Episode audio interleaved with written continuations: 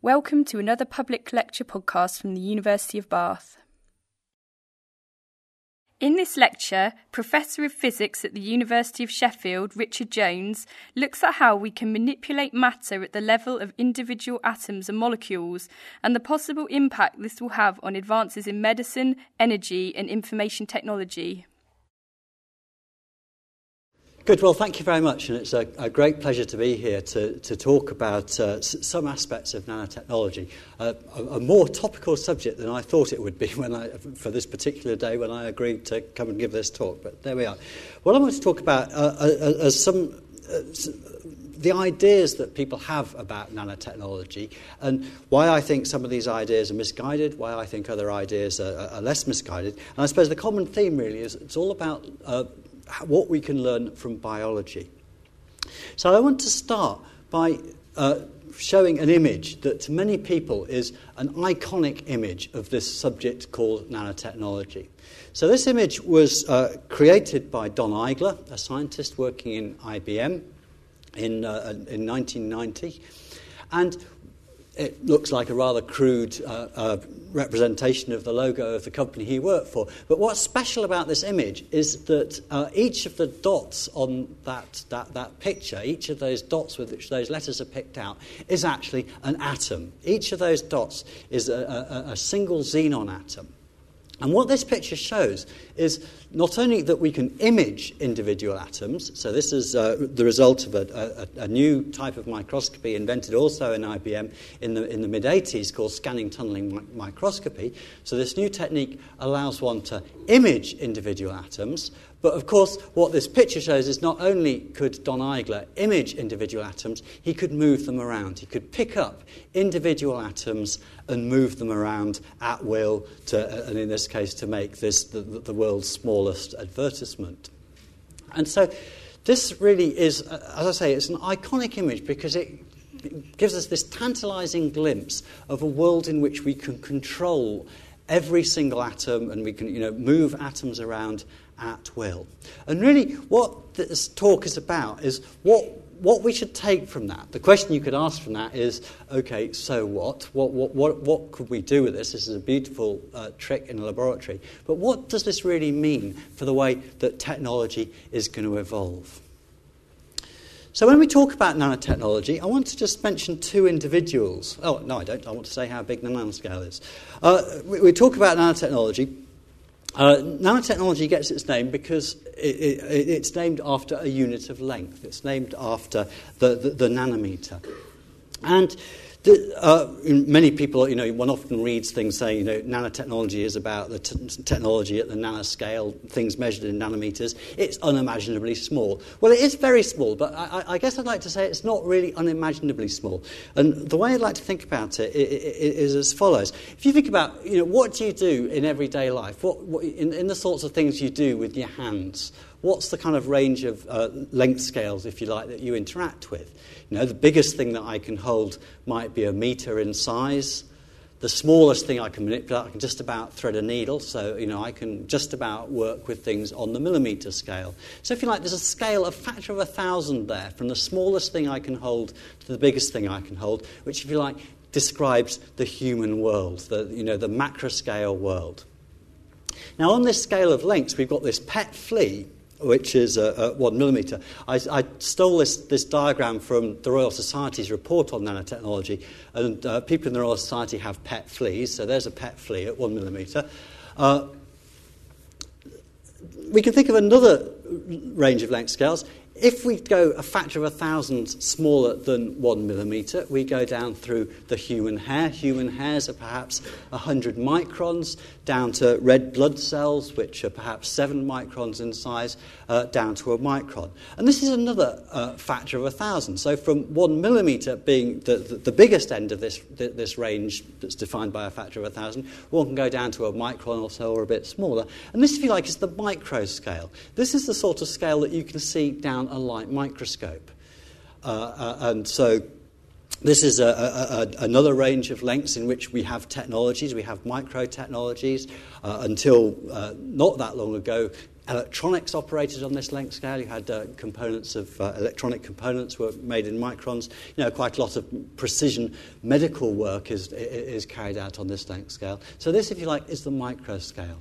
Now, where we get to the nanoscale is if we go down another factor of a thousand from there. So, if, if, we, if, if we go down a thousandth of a micron is a nanometer, and uh, a nanometer gets to be uh, around the size of molecules themselves. So, you can see I've got a picture right down at the bottom right hand corner of DNA, the molecule that uh, encodes our genetic information, and that's about a couple of nanometers thick.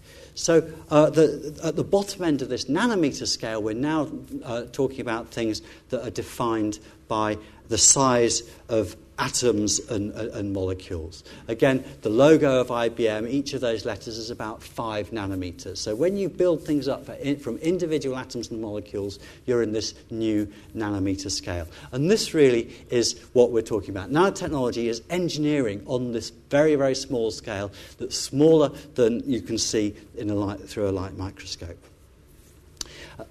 And when we talk about who started it, uh, two, there's two names that I want to mention, one of which is uh, quite uncontroversial and one of which is not. Many people uh, date the introduction of the idea of nanotechnology to a lecture by Richard Feynman. Richard Feynman iconic American theoretical physicist.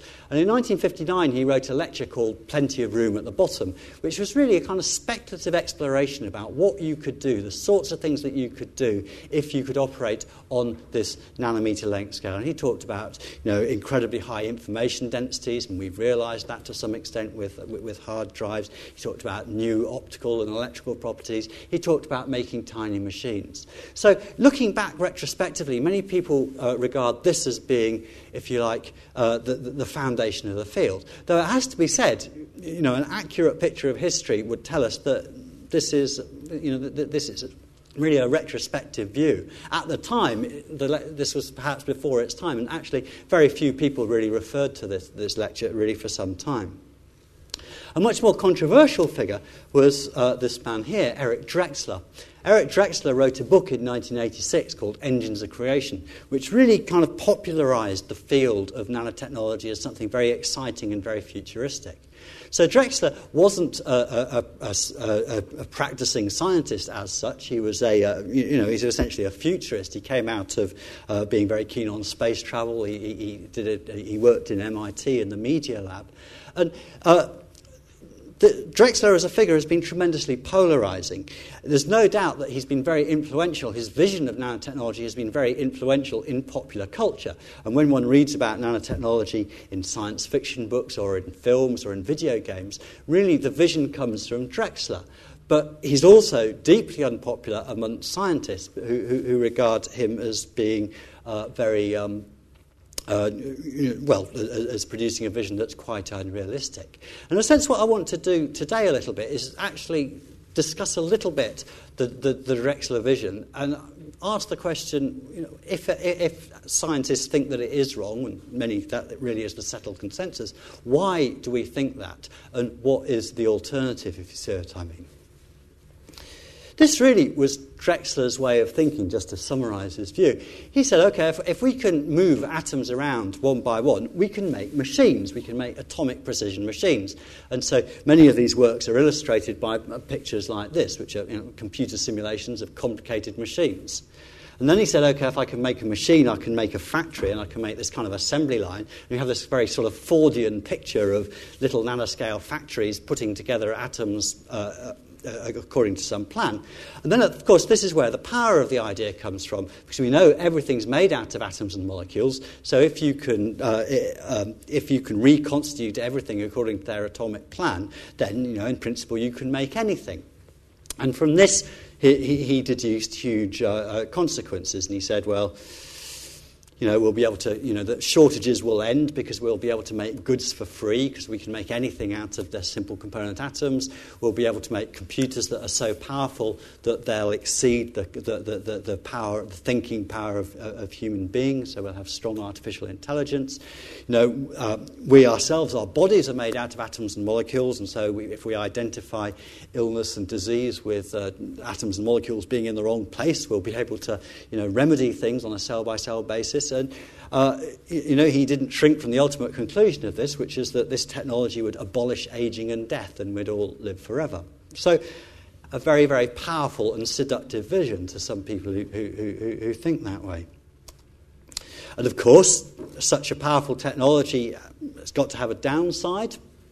Many, you know, it's been a very fertile field for science fiction, and so, you know, cartoon books and comics, you know, have this idea of uh, immensely powerful weapons based on nanotechnology.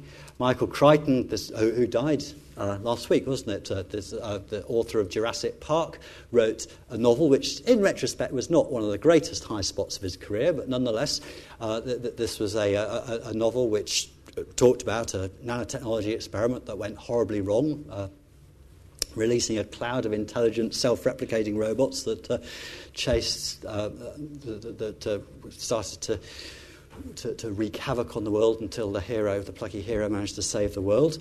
And the end of this, of course, is this wonderful idea of grey goo, that grey goo uh, would, would uh, you know, devour the earth, that, that, you'd have these little robots on the nanoscale and they'd uh, chomp around, uh, basically eating up the entire ecosphere and converting, converting it into more of themselves.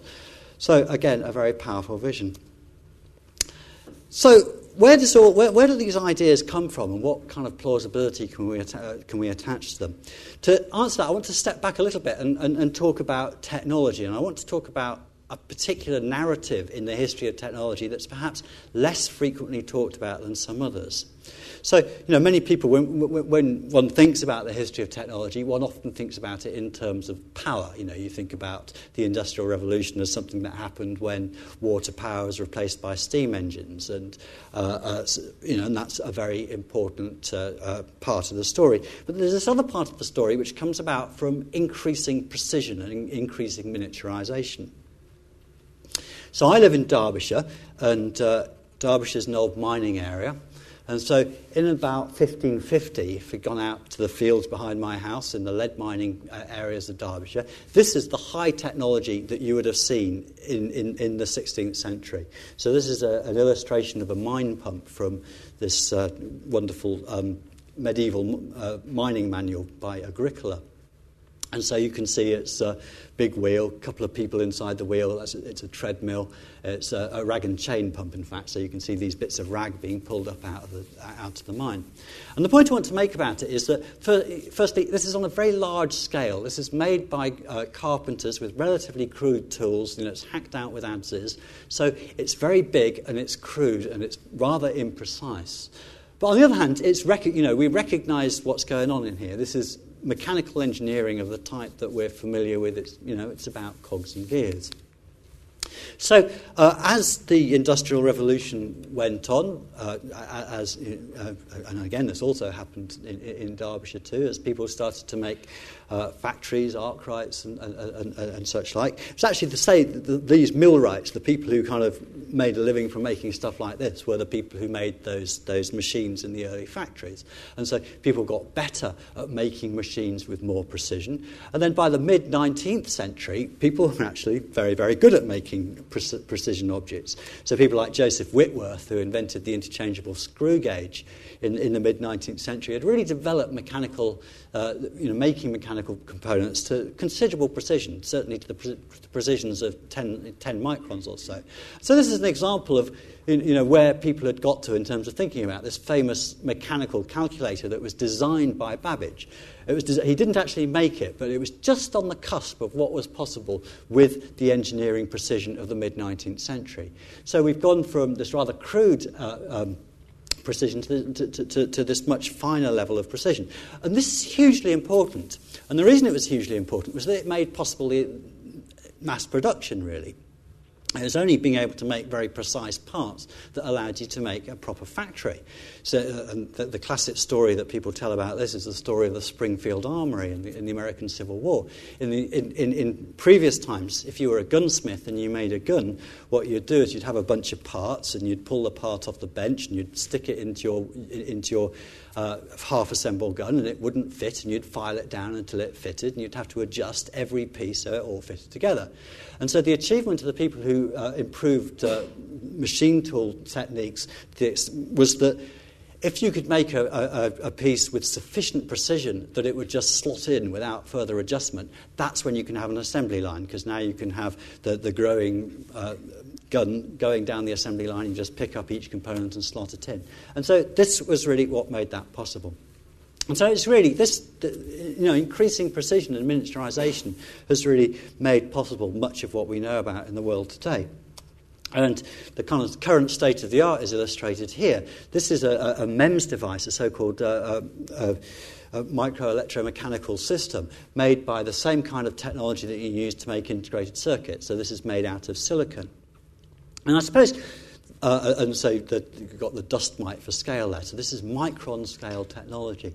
So one argument going from left to right is that you know this is a, you know we, have gone a huge way from these these very crude things cut out of bits of timber to those very finely detailed uh, uh, miniature systems.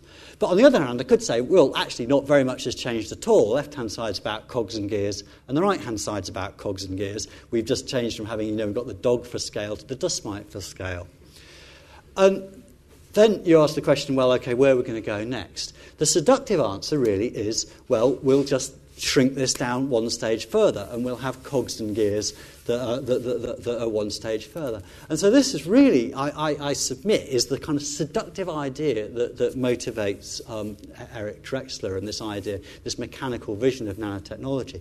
And so it's illustrated by these sorts of computer simulations. And again, you know, one has to emphasize these are not real things that anyone's made. This is, uh, you know, what you can simulate on a computer. And so, you know, you get these pictures, which to me look like the, you know, the, the, the bastard offspring of a Haynes manual and a molecular modelling package, uh, define this idea of uh, nanotechnology as, um, as uh, mechanical engineering shrunk. But this really is what the dominant media image is. This is uh, clearly reliable because it's from the Microsoft Online Encyclopedia. This is the kind of picture one sees all the time, illustrating uh, stories about nanotechnology in the press. And th- this one here, you see, it's, a, it's, a, it's meant to be a little miniature uh, submarine going through the bloodstream, cutting out uh, cholesterol deposits with these rotating knives and sucking them up through the uh, uh, th- through, through those kind of vacuum cleaners. And when any practicing nanoscientist sees a picture like this, they, they I mean, their, their, reaction ought to be uh, utter laughter because absolutely things cannot be like this. This is not how it can be. But it's actually, you know, it's always interesting to say, well, why is this image so ridiculous? What's so stupid about it? And the reason why it's ridiculous is that physics, the way that physics works, is different when you're small to when you're big. So, uh, you know, when we do engineering, if you like, or you know, when we when we operate, when we make something on our human scale, you know, we have some intuitive notion about how physics works, which is what we rely on when we do you know practical engineering work, and. The, the, the, the sort of approximations, the regimes that we're operating in, are really quite different when we get very small, and this is the key thing. Here's an example viscosity. What do I mean by viscosity? Well, here's the question. If you, if you, if you try and swim. If you go swimming, uh, obviously you need to do work to go forward. The water resists your forward motion. And actually, it's an interesting question to say, you know, why does water, why, why is it difficult to swim? Why, what, what, what offers this resistance to motion? And fluid mechanics tells us there are actually two possible reasons why, why, why water would resist our forward motion. One is that, it's, uh, that water's heavy material, it's, in, it's got inertia. We have to move it out of the way. It's got, because it's got mass, we have to move it out of the way. We have to give it momentum. We have to apply a force on it. It applies a force back. So that's inertia. The other reason, though, is this thing called viscosity which we're familiar with with you know, viscous materials like honey, there's this kind of internal friction in fluids that stop planes of the fluid shearing apart, one, apart from one another. And it turns out there's this number. If we want to say which is most important, we can calculate this number, which is called the Reynolds number, which tells us what's the ratio of those two factors. And uh, w- what you can do is you can uh, put the numbers in and you can convince yourself, for our scale, or for the swimming dolphins, it's actually inertia that's important. But if we look at this formula, it's got a size in. As we make things smaller, the effect of viscosity grows larger. So if we scale ourselves down by a factor of a million or a factor of a, a, a, of a thousand million to get towards the micro and nanoscale, uh, that's equivalent. That, that looks like um, the same effect that you'd get from us on our scale going swimming in a vast vat of treacle. So, uh, if you ask, you know, what does water look like to a, nano, to a nano submarine? It looks like the most viscous treacle you can imagine. And that completely changes everything about how you can make forward motion in it. Here's another thing there's this thing called Brownian motion. You remember, uh, if, maybe many of you have done this experiment at school. If you look at um, any kind of small particles. These are actually paint particles suspended in water, micron uh, sized paint particles. You see them jiggling around all the time. That's because uh, uh, water's made out of molecules, and the molecules uh, have got heat energy. They're jiggling around all the time because they're hot. And so any particle in this bath is constantly bombarded by these fast moving molecules that cause them to, to jiggle around. And of course, if it's not these are just particles, so these have no internal structure. If you're trying to make a machine on that scale, everything in that machine would be jiggled around too. So there'd be you know, constant flexing and, uh, and jiggling around in, in the machine. Then we've got this thing about surface forces. Small things stick. If you get small things, these are little, just a picture of some small, very small gold particles. What happens is they just stick to each other. And this is a, you know, a fundamental uh, quality of, of life at the nanoscale. In fact, I mean, the, the, the, the more, this is one of these more, uh, I mean, the proper way to think about it is actually on our scale, it's not obvious. Why, doesn't, why don't things stick to each other on our scale? And the reason is that, you know, if you take two pieces of steel and put them together, the reason they don't stick is because on the, on the microscopic and nanoscopic scale, they're rough, and so they're held apart. If you polish steel very well, or if you polish glass very well and put them together, it does stick because these van der Waals forces that are uh, universal at the nanoscale are, are, are always operative when the surfaces can get close enough together. So when you have small things, they'll stick. And of all the things in the world, the proteins are the most sticky. And this, you know, if you ever boil milk in a, non, in a pan that's where the non-stick coating is rubbed off, or you scramble eggs and, and, don't put enough butter in, you know, you know the reason why those pans are so difficult to clean is because proteins are just the most sticky things that you can think about. So anytime you put any sort of nanoscale object into, a, uh, into the body, it will... Uh, uh, proteins will stick to it. And that's the, the, the, the, first part of the sequence of events that leads to the problems of things not being compatible. And then you've got this big question about how can you make not just one, but trillions of these things. So at the end of all this, like, you know, I'm kind of getting to the point where I might have talked ourselves out of this whole idea of nanotechnology at all. You know, the fact that physics is so different uh, makes it very difficult to see how we can carry on scaling down mechanical engineering down to, to these very small scales. But there's one really good argument, and to be fair, Drexler made it, why this we can make nanoscale machines, and that's biology. If we look at biology, biological biology is full of immensely sophisticated nanoscale machines. So this is a virus that's uh, it's actually a bacteriophage. So it's the kind of virus that infects not large organisms but bacteria. And what it's doing here is it's injecting its DNA into the cell, into the cell of an E. coli. And this is a, you know, a fairly uh, uh, accurate depiction of what goes on based on some work from this Purdue group. So these are incredibly sophisticated machines. They work. And it's not just they work, they work really well. Here's another uh, biological nanomachine. This is a molecular m- motor that pretty much everything biological, or, you know, from us and blue whales down to, to, down to the smallest bacteria, we all have this machine. We rely on it. This is an energy.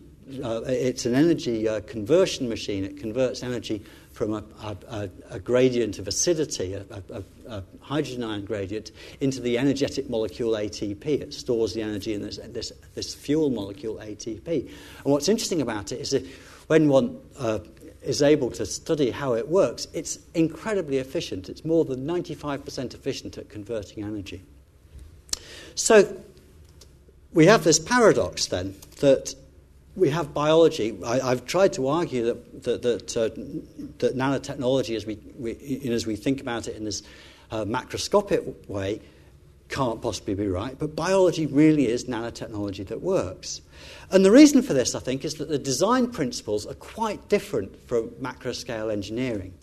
Uh, they exploit this different physics at the nanoscale, and uh, the, the, the, final bottom line to get us back to grey goo, it's kind of a profound misunderstanding to say, you know, th- th- this view that, that, that Drexler has, why, why Drexler argued that grey goo was a problem, was that uh, biology, his argument was biology, okay, biology is it does work. It's got nanoscale machines, but you know it's made out of floppy jelly-like materials. It's not been properly designed. It's just been thrown together by the random processes of, processes of, uh, of evolution. So you know, as soon as we get a, a, a, properly trained nanotechnologist on the job, you know, with a PhD from a respectable university, uh, working with sensible. Um, materials, then we'd be able to make machines that were much more effective than biology, and so they would outcompete biological machines in some sense. But what I argue very strongly is that this really completely misunderstands why biology does things the way it does. It does them the way it does because these are new design principles that are appropriate for this different physics at the nanoscale world. Here's what I mean. This structure here, this is this bacteriophage here.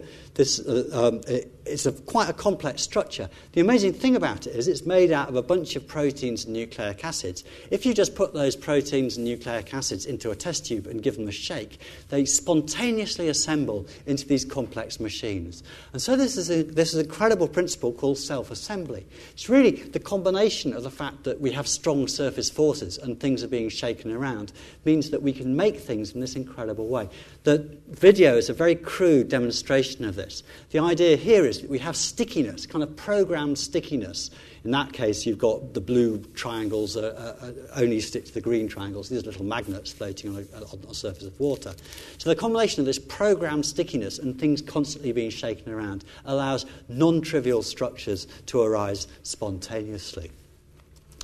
And uh, we can do that. Uh, we have synthetic systems that can do that. The, the, these are perhaps some of the, uh, the, the, most common synthetic systems. Very, very simple. You, you, just have two different polymers that chemically don't like each other, so they try to separate like oil and water would, but we attach them, they're chemically attached, so they can't get apart. And uh, the competition between this tendency that they want to get apart and the, uh, and the fact that they're tied together means they produce these really complex and intricate nanoscale structures. This thing here is called, uh, uh this, this, is a so called gyroid phase, uh, and it's. Um, it, uh, it's, um, so, so, this is the kind of theoretical uh, view of it, and that's an electron micrograph of, of, of this very, very complex phase. And it's, uh, it's, it's Paul Rathby's in the back. I say it's, it's, the IA 3D phase. That's, in fact, the only space group I know. Uh,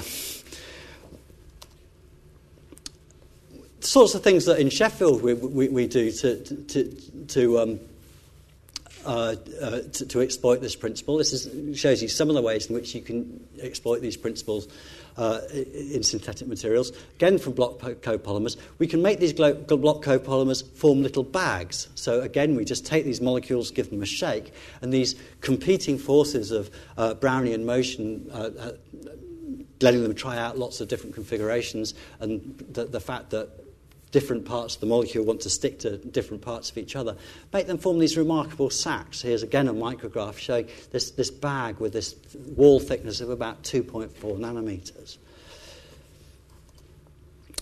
Another principle comes about when we're asking how, how, how, does, how, how can we get mechanical work done at the nanoscale? How can we make machines that do things?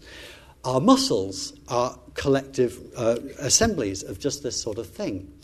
And this video here shows you a, a, a, particular motor protein, not the one that's used in our muscles, but something like it. And what you can see here, this is a molecule that moves along a track.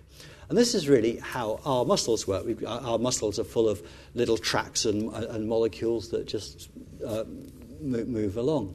And I guess what, what, I want to stress about this is that what's going on here is we've got a confirmation of the fact that the molecules aren't very stiff. So it's quite different from macroscopic engineering where we expect everything to be stiff. These molecules are floppy and they're constantly being shaken around by Brownian motion. And by coupling that kind of uh, the, the conformational transitions, exploiting that lack of rigidity with uh, uh, cyclic chemical changes, molecules coming in, binding to them, uh, some chemistry happening, them being split up, and then them being uh, spat out. It's that, that it's that, that combination of, uh, of this lack of stiffness and Brownian motion that really allows us to make to do mechanical work on the nanoscale. Again, completely different way of uh, thinking about making motors.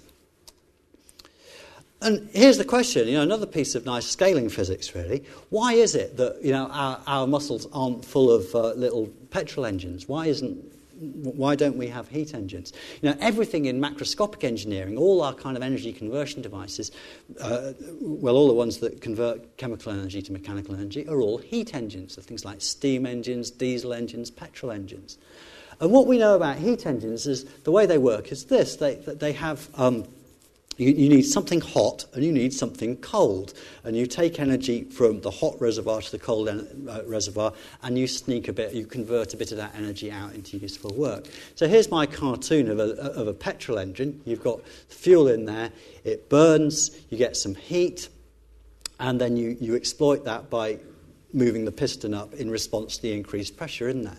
What's going to happen to that when we make it small? Well, we know that um, as we make things smaller, they are less able to keep heat in. You know, so if you have a pint mug of tea, it stays hot for some time. If you have a tiny little delicate espresso of coffee, it goes cold quite quickly. The time it takes for, for heat to leave scales as the size squared, in fact. So, as we make an engine smaller, we'd have to run it faster and faster and faster in order to be able to get the mechanical work out before the heat had dissipated away. And of course, there's some limit to that. At some point, you'll be trying to operate this thing so fast that the piston just can't move fast enough. It, will just uh, it'll just vibrate backwards and forwards without getting energy out at all. So heat engines don't scale properly down to the nanoscale. And that's why, you know, in biology, there are no heat engines. All there are are engines that are driven, that operate at constant temperature. Here's our, uh, th- this is a, a, very simple example of how we tried, in, uh, again, in, in, in, my lab in Sheffield, to, to, to, to, to try and um, um, copy this principle, if you like. Here's a very, very simple responsive polymer molecule. We, we, we, made a polymer that had a middle block that could be charged and uncharged. So uh, it's actually a polyacid. So, those of you who remember any chemistry, weak acids have this characteristic that if you put them in, in, in, the presence of lots of hydrogen ions, they're not charged. In that case, this will be a hydrophobic polymer that will tend to shrink in water. If we make it in a basic environment, all the hydrogen ions will leave the acidic groups. It'll now become a charged polymer, which is much more hydrophilic. It's much more happy to be surrounded by water, and at that point, it'll expand. And so we have a, we, we've got a molecule that we can change its shape by going from acid to base. Now we combine that with another piece of chemistry. Uh, uh, it's a very beautiful piece of chemistry that I haven't got time to talk about, but it, it, there's a whole class of chemical reactions that spontaneously oscillate. So we've got a, a, a reaction that we put in fuel steadily, and it, uh, and it spontaneously oscillates the, the, the acidity. So by combining these two, we could get a system that, that, that, that, uh, that responds, that, that converts this chemical energy to mechanical energy. It's a very busy video here, but I'll just try and explain everything that's going on in it. At the top left, you've got a macroscopic lump of material. Uh, the, top, the bottom left, this is the pH changing, so the acidity is spontaneously changing with time. So uh, if we look at what the, the, the material's doing, the material's expanding and contracting. And that expansion and contraction that you see at the macroscopic scale directly reflects what the molecules are doing. We did this experiment in a synchrotron, so uh, we, by firing a very intense beam of X rays at it, we're able to study the size of these molecules. The ring that you see on the top right, that's the synchrotron data, uh, and the size of that ring is inversely uh, proportional to the size of the molecules. So the cartoon at the bottom right tells you what we're able to deduce, is going on. We're coupling this chemical, cyclic chemical change to this change in shape of the molecules. And in that way, we've got something that looks a bit like a synthetic muscle. So, uh, I guess it, uh, it's clear what I'm driving at now. Uh, the nanotechnology, nature is nanotechnology that works. Uh, if we're going to get uh, our own synthetic nanotechnology to work, we need to copy nature's lessons. And I guess there's two ways of doing this. We can either kind of, uh, this, this, beautiful word, biokleptic, which I pinched off Ned Seeman from New York University. Uh, you can imagine just stealing wholesale bits of biology, taking the, the, the, machines that biology uses them and reassembling them in a synthetic context. Or we can try and study these design principles as biological nanotechnology and try and, you know, do, try and think through why biology why does biology do engineering on the nanoscale the way it does and try and use those design principles in our own kinds of uh, systems. I want to finish by talking about the areas that, that, that nanotechnology is going to be important for. And I think uh, three things I think most people would agree are, are, are, important in the way that the world is and the way it's going to develop energy, information, and medicine. Here's just a, context, actually. This slide is called Not Enough because there's a journalist called Bill McKibben who wrote a very good book a wrong but good book called Enough. Bill McKibben is a kind of cons- uh, uh, uh, an American journalist, uh, somewhat uh, um, not at all happy by uh, many developments in modern technology. And his book, Enough, really argues we have enough technology. We really shouldn't have, we should, we should stop pursuing these advanced and potentially uh, worrying technologies because we don't need them, because we have enough technology that we can all kind of live in comfort. We don't need any more gadgets or gizmos. And I think this is a wrong argument, and this is the reason why, why it's wrong. So uh, we know that humanity at the moment, the number of people that, uh, that, that live in the world at the moment, we depend existentially on technology uh, for all kinds of reasons. I mean, energy is the most obvious one. So we've got to the state we're in now with the population that the world now has through the application of technology. But we know that the technology that we've got isn't sustainable, uh, and particularly in areas like energy uh, and the environment. We, we, we, know that we can't go on with the technology that we've got. So, in a sense, we have no choice. It's not a, we, we haven't got the luxury of saying we have enough technology because we depend on the technology we've got and we know that that technology isn't sustainable. Uh, so, energy is the, the most obvious one of these things. Uh, um, the, the, the, demand for energy is, is constantly increasing, and this is going to carry on as the world's population both uh, increases and then perhaps stabilizes in the middle of this century. Uh, as people get richer, as countries like China and India become much richer, uh, the, the, the, demands will inexorably increase. So there's this very large demand for energy. And on the other hand, we know that uh, the, the, the, energy we rely on at the moment, fossil fuel energy, is unsustainable, both from the fact that the, at least the, easily accessible parts of it will be running out, and also because of uh, its effect on the climate. There is actually uh, the one type of renewable energy that you can talk about is, is, is sunshine. Uh, here's uh, you know, really a, a, great deal of energy lands on the earth for, in the form of sunshine.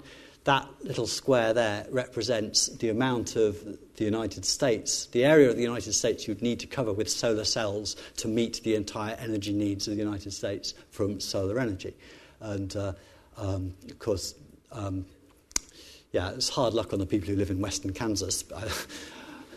the point, of course, is not that you put it all in one place, but uh, although you know it's a big area, it, it, it is actually manageable. So the question comes: Well, why don't you know? Why don't we all just uh, have huge amounts of solar cells to, uh, to, to, to deliver all the energy we need? The answer to that is this. Uh, solar cells are great. Um, so, you know, the kinds of solar cells you can get from, if you go down to, to, to B&Q, you can buy yourself a nice solar cell. It's really quite efficient. It's very long lasting.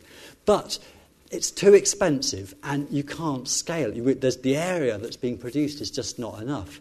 And I showed you that very large area of, of Kansas that you'd need to, to cover to, get a, uh, to, to, to, to make a big dent on the total energy needs.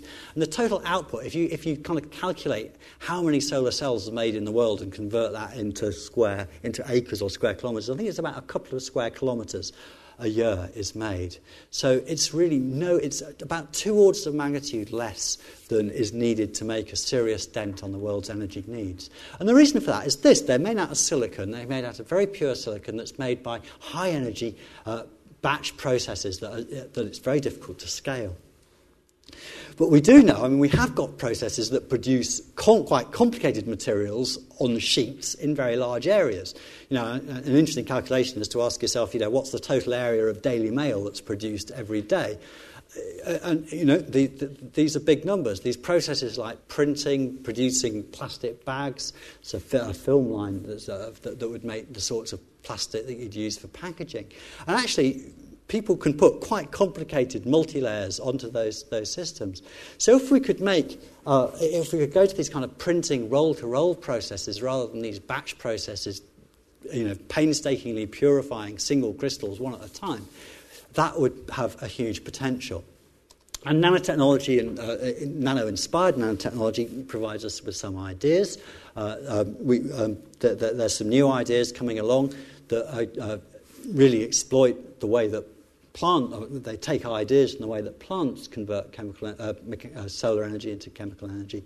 And uh, in this way, maybe that's going to be compatible with uh, this kind of cheap large area processing. Final thing I want to just finish with really is to talk about drugs and drug delivery. Uh, if you ask, the, again, you ask the question, you, you, you have something wrong with you, you take a drug, you, you, know, you swallow an aspirin or whatever, and you ask the question how much how, how, many of those molecules actually go to where they're needed? They go to the, the, the receptors that, uh, that they need to act on. It's actually a very very difficult question to answer. There are a few cases in which people have been able to quantify that mostly for, for um, drugs based on antibodies. And the answer is you know it's less than one hundredth of a percent typically of those molecules actually get where they where they're needed. Now this doesn't matter at all for aspirin or paracetamol or whatever, but it matters a great deal for drugs of the kind that people use, say, for, as chemotherapy agents for cancer, because those drugs are terribly toxic. I mean, the, the, basis of chemotherapy is that you have a drug that's a very toxic material and you hope it's slightly more toxic for the tumour than it is for the rest of you. But, you know, the very serious side effects that people suffer from with chemotherapy make you realise that, you know, it, it's, it, this is really uh, rather unsatisfactory. So, uh, what you'd need to do is wrap these drugs up in some kind of uh, in some kind of enclosure. You might use the sorts of molecular bags that I showed you earlier. You'd like to kind of uh, get them targeted so that they went to the tumour and they, they, they didn't go anywhere else. So you'd need to to enclose them. You'd need to target them. And there are a few examples of these, more and more examples of these now coming into clinical use. So, so uh, there's probably a handful that you could name that are already in the clinic, but uh, uh, people who are in the business of regulating drugs tell me that they're, you know, scores, at least scores of these things, slowly working their way through the very long process of uh, testing and, uh, and regulation. And I suppose that all this, you know, in some ways, this gets us back to, to, to, to, our nanobot, actually, because, you know, saying I'm going to get a molecule, I'm going to wrap it up in a vessel, and I'm going to steer it somewhere, and then I'm going to deliver it, it kind of is a bit like a nanobot. But of course, this now emphasizes it's not going to look like this popular vision. It's not going to look much more like you know, a piece of biology. An E. coli, a bacteria, in some sense, is a, you know, it's a biological nanobot that operates on these entirely different principles and can uh, steer its way and it can propel itself and it can steer and it can all, do all kinds of neat things. So, if you like, that is the kind of thing that we're, we're, we're going for.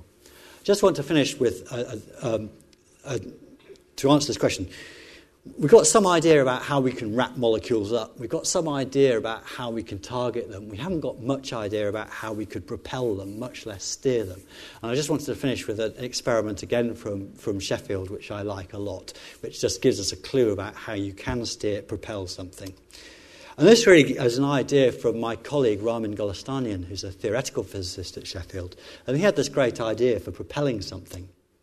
He said, supposing I take a particle and I coat one half of it with a catalyst. And I, have I've got a chemical reaction, and all the chemical reaction needs to do, it's got to be a chemical reaction that has more products than it has reactants. So you start out like that. So this is my kind of cartoon physicist version of chemistry. You've got things that are stuck together, and the catalyst splits, splits them apart. Well, what happens then is that we get more molecules on one side than the other. Now, again, going back to Brownian motion, you remember the reason why you know, we're taught that particles constantly jiggle around because they're constantly being bombarded by the molecules around them, and they jiggle all over the place, but they don't go anywhere because, on average, they're always bombarded as many times on the left as on, they are on the right. In this case, we've broken the symmetry. This chemical reaction breaks the symmetry, so there are always more products on the right hand side than the left.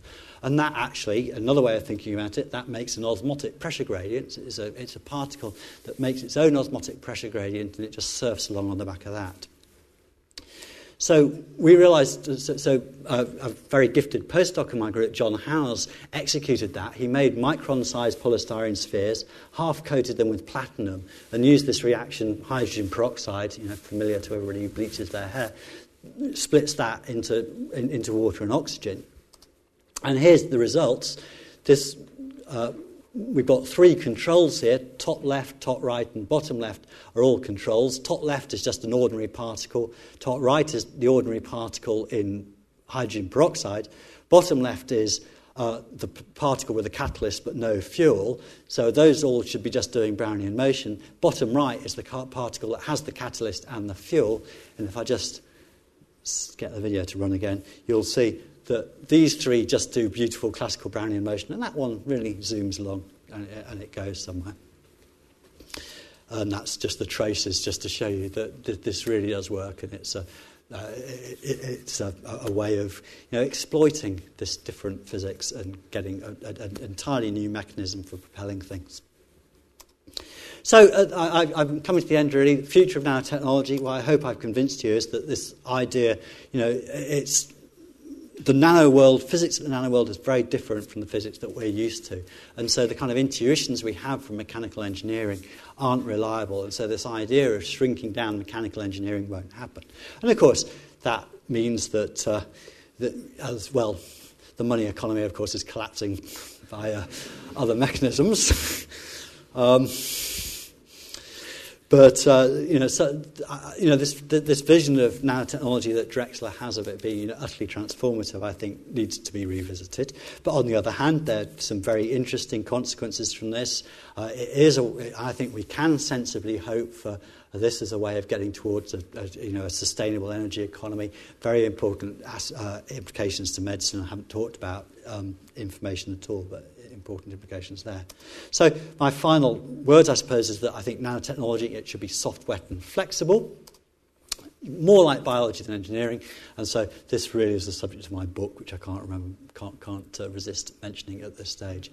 So I'll f- finish by thanking. I, am very grateful to my collaborators in in, um, in Sheffield, and particularly um, I am a physicist. I've had to learn lots of chemistry. I've had a great collabor- collaborator in the chemistry department, Tony Ryan, and uh, various people have given us money despite the slightly off the wall uh, ideas that uh, we've uh, floated to our funding body. So I'm grateful to them for that. And thanks very much for listening.